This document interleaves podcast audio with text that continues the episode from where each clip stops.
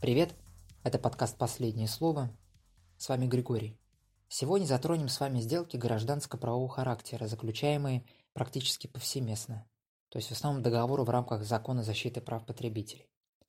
На практике встречались различные ситуации, когда на мой стол валилась кипа документов, состоящих из кредитных договоров, договоров страхования, соглашений об оказании услуг по финансовой защите, это в основном продукты банка, и по обслуживанию в целом.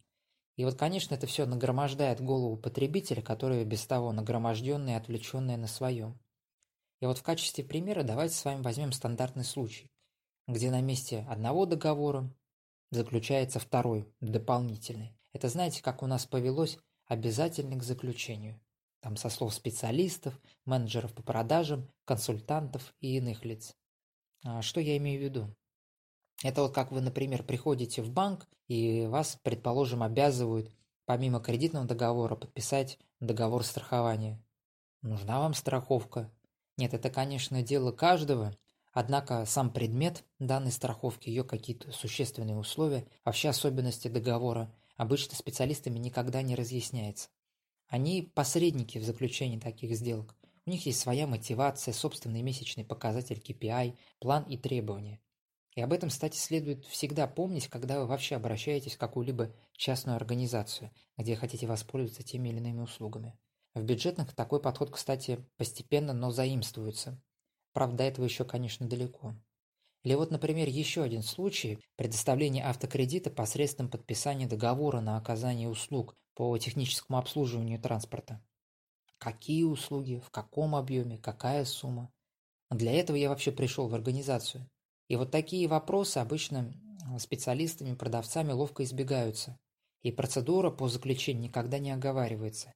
Все это под предлогом того, что так нужно, и все это требуется для заключения. А теперь давайте с вами обратимся к нормативной базе. В Гражданском кодексе есть четкий закрепленный принцип. Принцип свободы договора. Принцип вообще является одним из основополагающих начал гражданского права. И заключается в следующем. Лица при составлении и заключении договора всегда самостоятельно определяют его содержание, условия и, конечно же, цель такого договора. При этом никто не вправе принудить к заключению такого договора.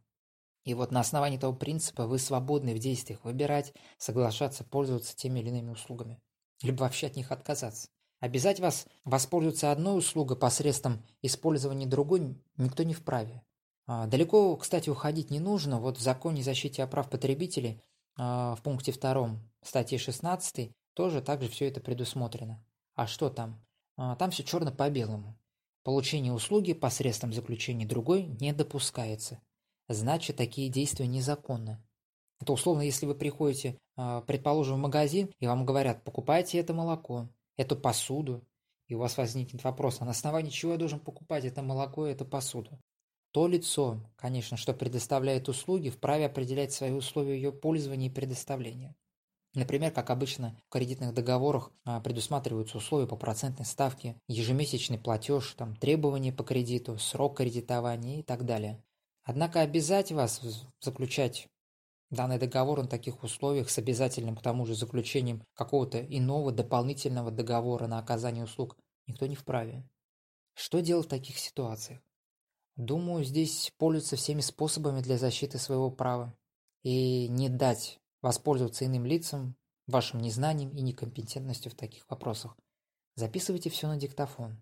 В случае прямого отказа, например, банком в предоставлении вам кредита, если вы откажетесь подписывать какой-то иной договор, в таком случае требуйте письменный отказ с мотивировочным решением такого отказа. И после с этим отказом, как в примере с банком, обращайтесь в Центральный банк, а обычно всегда при заключении большинства договоров, которые регулируются в рамках закона о защите прав потребителей, тогда в Роспотребнадзор. Там административные штрафы и прочее. И с такими делами организация, что хочет зарабатывать и развиваться, думая о репутационных рисках, обычно связываться не будет. Если все грамотно сделать, все разрешится и на стадии заключения сделки. И сотрудник не обведет вас вокруг пальца, когда вы точно дадите понять, что знаете ситуацию и кто из вас в этой ситуации прав. И чтобы ситуации, когда, например, я как на практике перебирал большое количество договоров клиентов по тем же договором страхования и иным соглашением было как можно меньше, и чтобы вашего понимания как раз-таки в таких вопросах было как можно больше. Именно с этой целью я все это говорю. Это касается вообще всех договоров в большинстве на оказание услуг. От получения кредита до получения юридических консультаций. Конечно, есть какие-то свои особенности в разных договорах, но в каждом договоре всегда предусматривается предмет такого договора, на что направлен данный договор и перечень услуг по данному договору. Это четко прописывается, и сторонами всегда оговариваются условия сделки.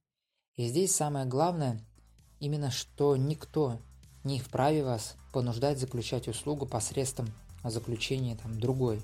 Вот об этом всегда нужно помнить. И это касается практически всех договоров.